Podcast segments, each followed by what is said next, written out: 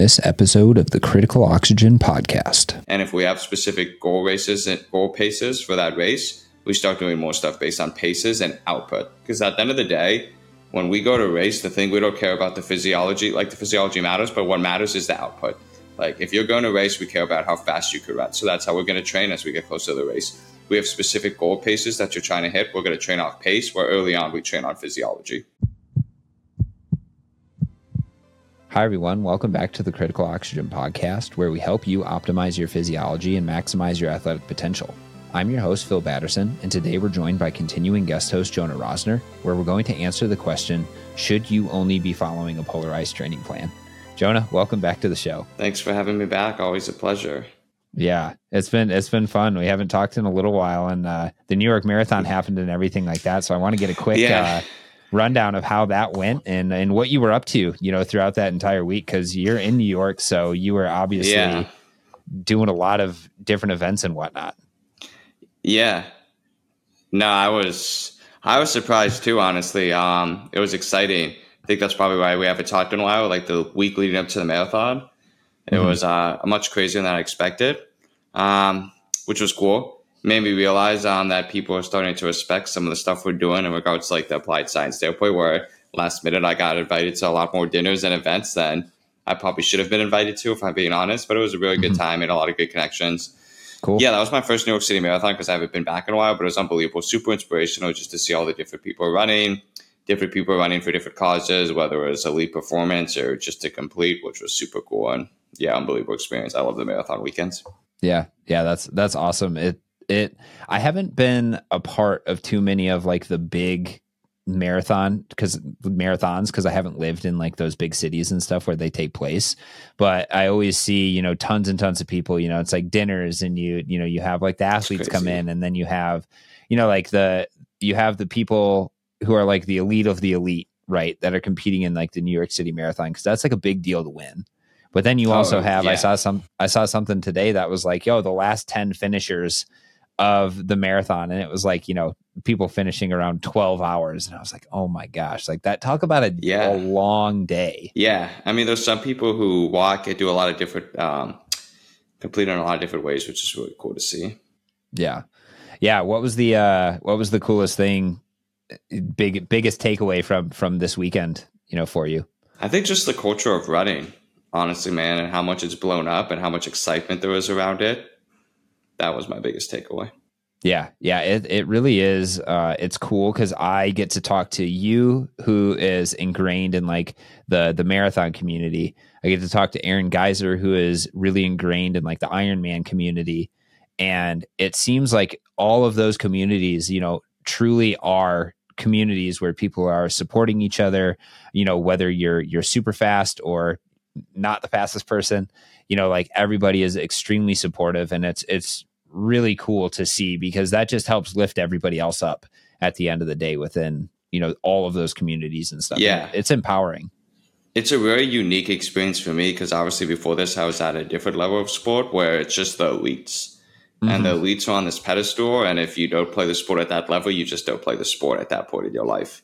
Right. But this is unique in regards to we have elites running the exact same event or the same sport, as people who are finishing in 12 hours, at you 12 hours as you alluded to but yeah. everyone's supporting everyone it's like the first time i've ever been part of a sporting event like that which is really cool yeah that's really cool it always it always makes you it makes you want to go back and i'm sure you're going to get that support too when you go and do uh, philly at the end of november right oh man it made me made me want to rip for sure the next day yeah.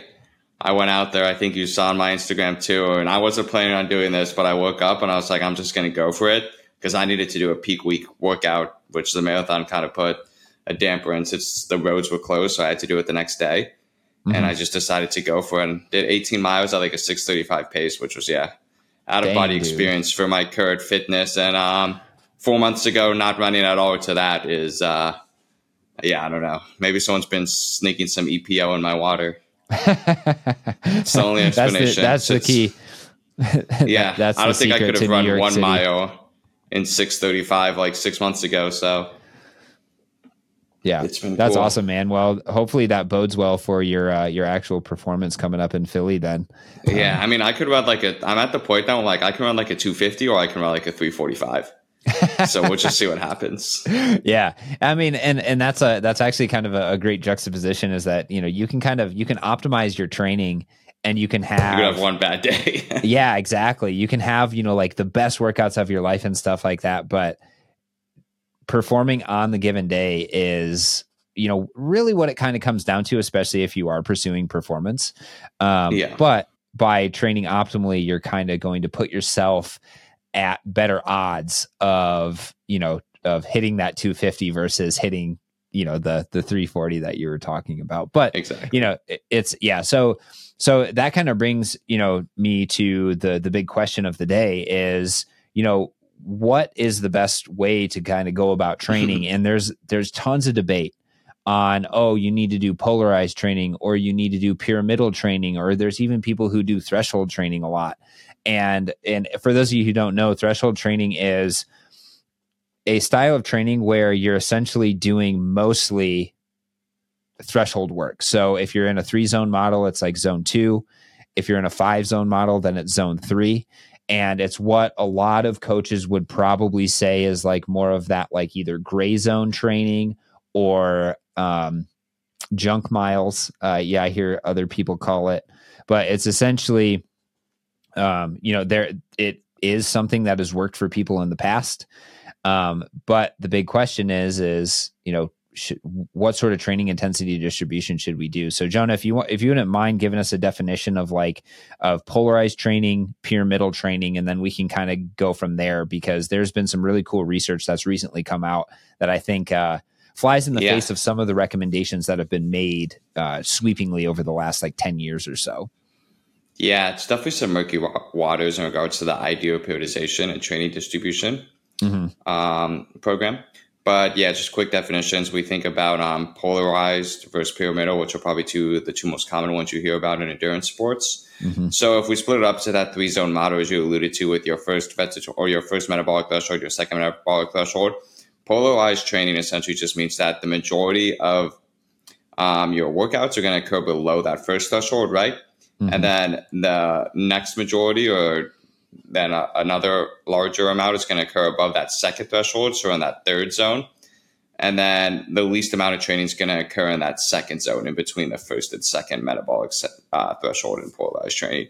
So essentially, the way it works is zone one is the most amount of training, zone three is the next amount, and then zone two occurs the least amount of training in a polarized mm-hmm. model. You kind of mm-hmm. they kind of like avoid the zone two area, if you will, um, just for a basic definition. Where pyramidal yeah. training, similar base, which is interesting that commonality, how the most amount of training occurs below zone one, but then the main difference is zone two you have more training than zone three. So essentially, most of the training zone one, zone two, and then zone three occurs the least amount of training time. Yep.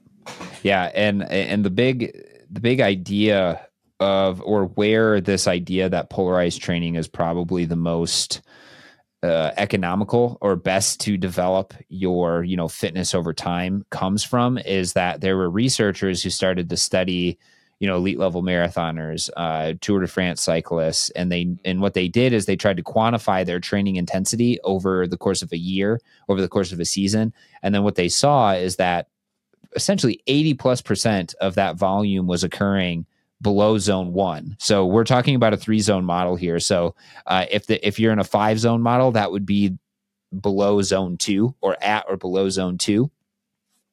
And then they and then they were doing a lot of work at or above zone three. So VO2 max work, sprint or high intensity interval work, sprint interval work, uh, those sort of things.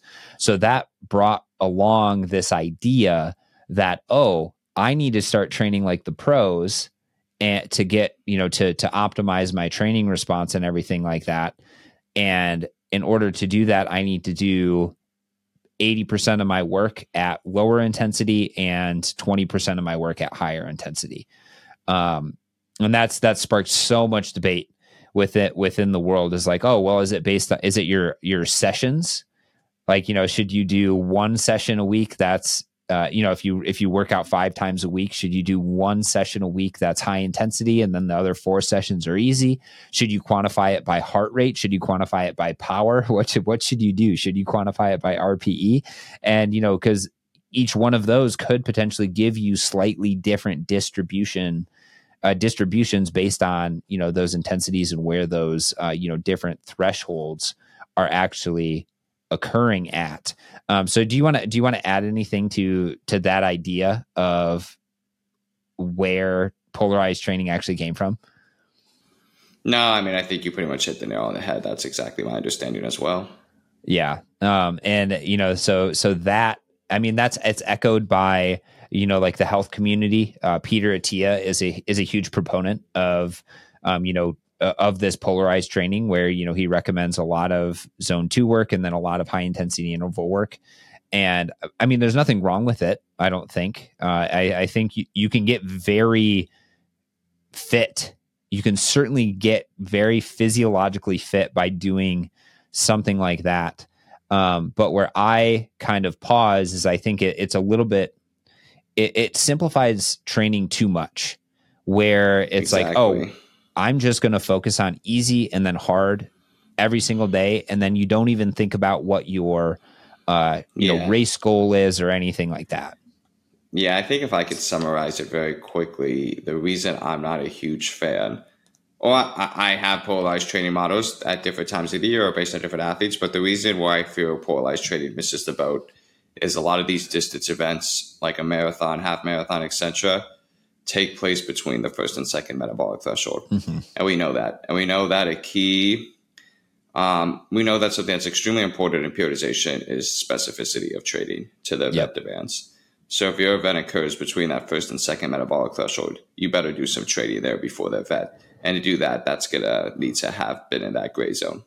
Mm-hmm. Yeah, and if you if you're not doing training in that race specific intensity, you're going to set yourself up for, uh, you know, things like, um, like cramping during the race or, you know, not fully realizing that potential because your body has not become accustomed to running at whatever speed that is. And I'm speaking from experience here where I was like, oh, I'll just do, uh, sprint treadmill work, uh, you know, in the mornings when I train, and then I'll go and I'll do, um, you know, a long workout once a week and then I'll try to get as much like, you know, kind of steps in as I possibly can. So I was essentially doing mainly zone 2 work with some sprint interval work and then I was going to race, you know, like an 18 miler um, you know, kind of like flat undulating trails and sure enough cramped at the at like the the 16 mile mark and it was absolutely miserable and I kept banging my head against the wall being like what the heck is going on? Like I keep cramping yeah. up during these races well, and I, I think it's because it was specific. Yeah, I think it's that, but you also got to think about like those physiological and neuromuscular adaptations that occur at specific demands, right? Right. It's like you want to teach your like we have a lot of research that shows that your running economy or like you'll be, you become most efficient at the paces you train at, mm-hmm. right? So like those neuromuscular adaptations that occur there, specific like fatigue resistance adaptations that occur like in the type 2A muscle fibers or whatever between that first and second metabolic threshold so if you want to get your body to be the most efficient at working at your race pace, you have to train there. That's the best way to improve your running economy at that race pace. Yep. Yeah. It's exactly. law of specificity. Yep. It's it's the law of specificity. So then so then the question becomes, okay, well, you know, zone two training, okay, it's it's probably still beneficial because you can develop things like your VO2 max, you can develop a, a base, and we know that developing a large base and, and accumulating volume is important for uh, you know, developing uh, athletes overall. But then the question becomes, okay, well, if I can't do zone or if I can't do my polarized training, then what? Then what do I do? And um, I'll what? So what's your approach with this, Jonah? And we have talked about this on on the podcast a number of times, but I just want you to reiterate kind of like how you go about like so for example if i came to you and was like hey i want to run a marathon in november and you know it's january you know like what sort of approach would you would you take to that? Yeah. Um, and definitely there's a lot of contextual factors that i think um, go into play but a lot of it's like their training history what kind of training they've done beforehand training age so we know what kind of volume and intensities they can handle um, all those different things where they are physiologically. But i would say there's a few rules that are steadfast laws to me that apply in any periodization which is general to specific and mm-hmm. again, that law of specificity, making sure there's some elements of specific training. Um, my periodization has been heavy, like if in it's um, heavy influenced by like a funnel methodology, I would say, like that general to specific, where you start at paces faster than marathon performance, paces slower than marathon performance, and then you slowly funnel in. So both sides of it get closer and closer to marathon performance. So the speed work gets slower, gets closer to marathon pace. That base work gets slightly faster, closer to marathon pace. And all the different elements of like um, VO2 max stimulus or like an endurance base, speed work is present throughout the year. But how much volume and what we emphasize is different based on where we are relative mm-hmm. to the race. So as we get closer to the race, like we'll do a VO2 max session maybe once every two or three weeks because it's not as specific it's still present, but like all the threshold, there's a lot more threshold work as we get more specific to the race. Mm-hmm. So I think if we're connecting it back to some of these topics we've been talking to, the way my typical model would probably start is maybe it's a little more polarized at first as we're far away from the race, where there's a lot of base work. First, we start off with a ton of easy base work. Mm-hmm. We sprinkle in some sprinting stuff, some very high, or not sprinting, but higher intensity speed work, maybe a little threshold work. And then as you get closer and closer to the race, people will notice, oh, it's a lot more threshold work or a mm-hmm. lot more um, volume at work that's faster in between that first and second threshold. So some of that work in there, but longer durations. And it's all just in preparation to get you more specific to the race demands. Mm-hmm. I would say. So it probably starts off a little more polarized at first, maybe. And then as we get closer, it probably gets actually more pyramidal. Yeah.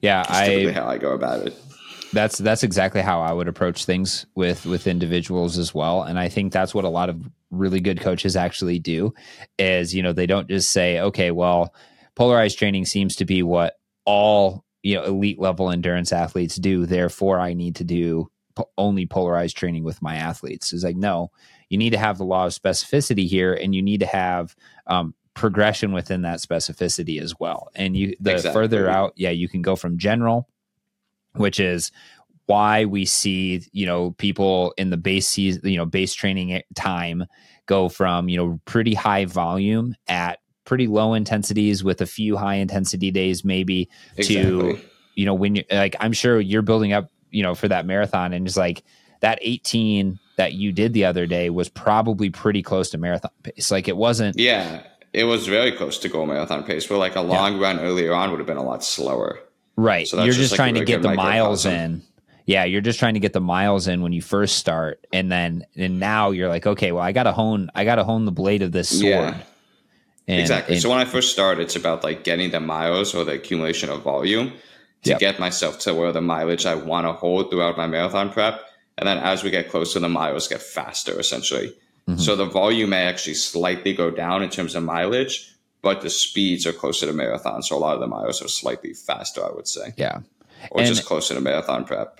Yeah. So from a so from a technology perspective, or you know, like how how you were monitoring intensities, how were you how does that shift throughout the year? Because I imagine like I kind of have some ideas, but I wanna I wanna know if your your ideas yeah. are kind of the same way as mine. I think I periodize the ways that I use technology or the way I go about programming very similarly mm-hmm. where I view physiological, like the physiological basis in my mind is the physiological basis gives us the general support for the speeds we want to run in a marathon. Mm-hmm. So I take a very physiolo- physiology heavy approach in the general prep phase when we're first getting started. That means a lot of technology and that means a lot of training based on where you're at. So a lot of monitoring with lactate, a lot of monitoring with NIRS, that way, we're very specific with the physiological stimulus we're giving you because the goal during those base phases is to raise the roof on key physiological stimuluses. Mm-hmm. Raise like your first threshold. Then, as we move closer, work on raising your second threshold. But as we get closer and closer to the race, I would say the technology actually gets pulled out a little bit. And if we have specific goal races and goal paces for that race, we start doing more stuff based on paces and output. Because at the end mm-hmm. of the mm-hmm. day, when we go to race, the thing we don't care about the physiology, like the physiology matters, but what matters is the output. Like yeah. if you're going to race, we care about how fast you could run. So that's how we're going to train as we get closer to the race. We have yeah. specific goal paces that you're trying to hit. We're going to train off pace, where early on we train on physiology. Yep. Yeah, I, I 100% agree with that. And I think, uh, you know, as, as simple, it's not simple, but as straightforward as that sounds, I still think there's a lot of people out there who are like, well, I just train by heart rate all year round or I just train by power output all year round. And there's nothing there's nothing wrong with that, but I do think that if you're trying to optimize your training, focusing on the physiology in the beginning, seeing what your heart rate is doing, seeing how your lactate values are changing or your NIRS values are changing, and running or exercising to elicit the correct physiological stimulus at the beginning of the season is important because that's what you're targeting. Whereas as you get closer to that race, performance is based on how fast you can get across that finish line. It doesn't matter what your heart rate is during that finish line, what your lactate values are, anything like that. Obviously, there's some level of pacing that might be useful for, say, like beginners or people who have a tendency to to go out way too hard and then crash. But you should start to feel, oh, you know, six six thirty pace is maintainable for me for a long, you know, for 18 plus miles. Or, ooh, it's not really maintainable for me. So is that really a realistic marathon goal that I have? Um, so yeah, I think I, I, think that's also that's that's super interesting. It's it's periodize, you know, both the, the distribution of your training intensities, but also periodize the use of technology throughout the season. Um, exactly. And you know, I think it's periodize like, everything. like no, yeah, like the way I look at it, if I could summarize it in one sentence, is early on it's a physiology based approach. The internal, what the internal response is going to be, and as we get closer to the race, it's about output. Yeah, it's an output based response. It's about speeds. Yeah. Yeah. And I think too, that's actually, um, that's a really good point, and it kind of plays into the paper that you and I were discussing offline. Um, it's a it's a paper that was published in in Frontiers in Physiology or Frontiers in Sports and Active Living, um, which is a, a, Frontiers in Physiology source uh, based uh, open source journal. But the title is the proportional distribution of training by elite endurance athletes at different intensities during different phases of the season. Um, and one of the big things that I think people miss is that even though the elite level athletes seem to be doing polarized training all year round, they're actually not. And what this paper tried to do is try to show or try to illustrate that by you know t- taking into account a number of different they call it TIDs training intensity distributions and how they're measuring it so so this paper is really cool because they say okay well there were uh, TIDs that were heart rate based there were ones that were power based there were ones that were speed based. And then based on that you actually get different training distributions in correspondence to whatever you're measuring. So sometimes they're physiological other times they're more mechanical output you know like more your performance variable output. Um, but if i could summarize a lot of data because they looked at a ton of different training intensity distributions if i could summarize a lot of data really quickly is that the longer the event the more polarized your training starts so in the base building phase and then it gets more specific so exactly what Jonah was saying, right, is towards the competition phase of things, you get more into that threshold work, maybe a little bit under threshold, but you're bringing up that uh, low end speed. You know, your your quote unquote zone one or zone two, whatever models you're you're thinking about, you're bringing that speed up, and then you're bringing your interval speed down. So you're actually kind of funneling what your outputs are.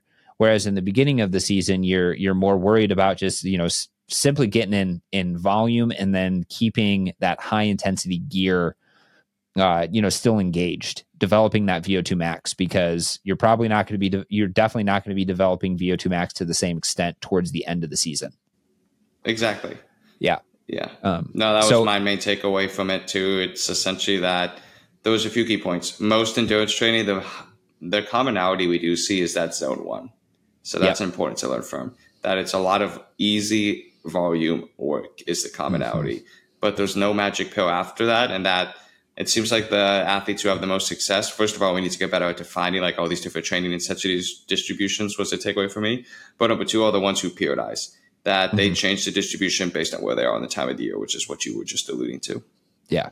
Yeah, exactly. And you know, if and you were saying this in an earlier podcast episode where you know one of the biggest challenges you have or you see with uh, the running community is that people go out and they run the same pace every single day, and it's it, it's it's one of those things where that is uh, the antithesis of either either polarized or pyramidal training. Like you're just doing what we defined as as maybe threshold training, right? Because you're you're not exercising easy enough for it really to be kind of deemed that like zone one or zone two kind of recovery sort of style training where you can accumulate a lot of volume, but you're not exercising hard enough to increase your thing like things like VO2 max threshold because it's it's under both of those. So then what you end up doing is you end up kind of spinning you spinning your wheels. And I, I think that is a pitfall that a lot of us have, especially especially if your goal is performance. You have to drop the ego, you know, stop looking at Strava and what other people are, are doing and say, okay, what's best for my body on this given day? And, you know, if it's if it's I need to go easier, then then go easier. And, you know, that's something that where I think like things like uh, physiological variables, heart rate, near infrared spectroscopy, lactate values to some extent are are useful, right? because they they give you an indication oh my my body is working really hard for whatever output that i'm trying to get it to do and i do i see i see all the time people being like oh well you know my or heart rate you know like heart rate changes based on if it's hot outside if i'm dehydrated if i'm fatigued or other things like that therefore i shouldn't you shouldn't use heart rate I'm just like, no, that's actually one of the reasons why you should use heart rate is because it's telling you how your physiology is responding to all the different factors that are affecting yeah. your body internally, not just speed and not just power. Exactly, man. No, I couldn't agree more. I try to get everyone around here to weigh heart rate because for me, it, it is really important to understand what's happening from an external standpoint, the output, but we want to know the physiological cost. Mm-hmm. And that can change based on the day to day. That could be a good indicator of fatigue or a good indicator where we need to change the workout to make sure we're actually getting the desired adaptation we're going for. Yeah. Yeah. And I've worked, I've worked with uh, a number of athletes who are like, who I try, try to convince them, okay, you got to go easier. You got to go easier.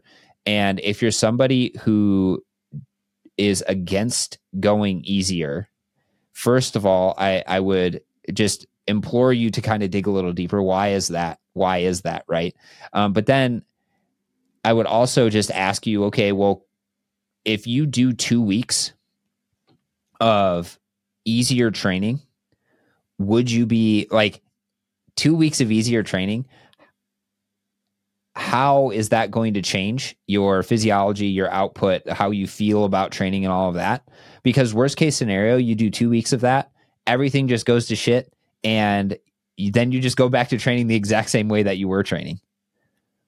But I can almost guarantee you that if you do the two weeks of easier training, you're going to see, you're going to feel better. You're going to sleep better. Your high intensity work is going to be better. You're going to be able to absorb that high intensity work better. And then, you know, you're to be able to progress and actually be faster because that's one of the, yeah, that's, that's one of the most annoying things as a, as a runner is that you know you put in all this time and effort you go running every single day and then you don't get better on race day. Like talk about like a futile effort. Exactly. I think um, i had a really well-known coach say to me the other day um, who i respect a lot for and he said it's like they can't absorb the training and mm-hmm. you have to teach them that they need these easier runs so they can absorb that intense training yeah exactly and again it it depends on where you're at in the season. It depends on, you know, like it depends on a lot of a lot of things, but that also opens up the door for reasons why having a great coach or just a coach in general is is important because they're going to be looking at your performances. They're going to be looking at how you're progressing or not progressing and you know they're going to say okay well uh, you know i want you really to focus on heart rate for say like easier workouts and then I really want you, but on the flip side of things, I really want you to focus on speed for VO2 max workouts, right? Um, and, and, and is building in that nuance. And sometimes I think as, as a, a lot of us who probably listen to this, this show, um, are type A individuals who want to control everything. And uh, one of the one of the things that happens when you try to control everything and don't give somebody else outside viewing of what you're doing is that you overestimate your ability to uh, take on stress, to do workouts, to do other things like that. So just having another eye or lens on things is really important, uh, you know, for your continued progression.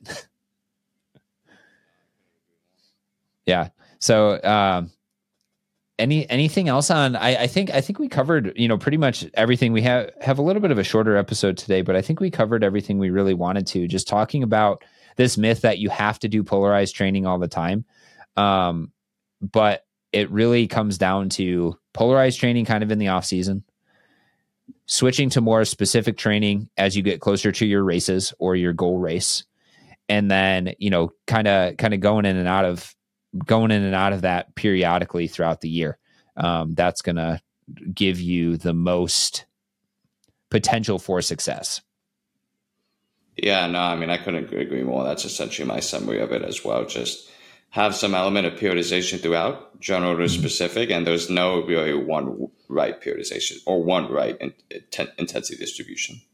Yeah. Yeah, it's all at the end of the day. the The best coaches are going to individualize everything for you um, as the individual, and they're going to you know take into account what your stress is, what your uh, you know training age is, uh, everything else you do outside of the gym, all of that. And uh, the the goal, right? You know the the tagline of this podcast is teaching individuals how to optimize their physiology to maximize their potential. We're giving you tools to hopefully think and problem solve a little bit more rather than just blindly you know follow say i did polarized training for a year and this is what happened you know some of those those youtube videos and i'm not i'm not saying i think for a lot of people it could be beneficial um, but you're going to be leaving uh, potential gains on the table if if that's all you're doing and you're just following one uh, training training in uh, training intensity distribution. Awesome. Yeah, no, I couldn't agree more. Yeah, cool. Well, uh, with that, we'll wrap it up. Uh, you can find me at CriticalO2 on Instagram. You can find Jonah on Instagram at Jonah underscore JAR Performance. Um, if you have any questions or comments, direct them to us on Instagram or uh, comment down below if you're on YouTube, uh, and we'll catch you guys in the next one.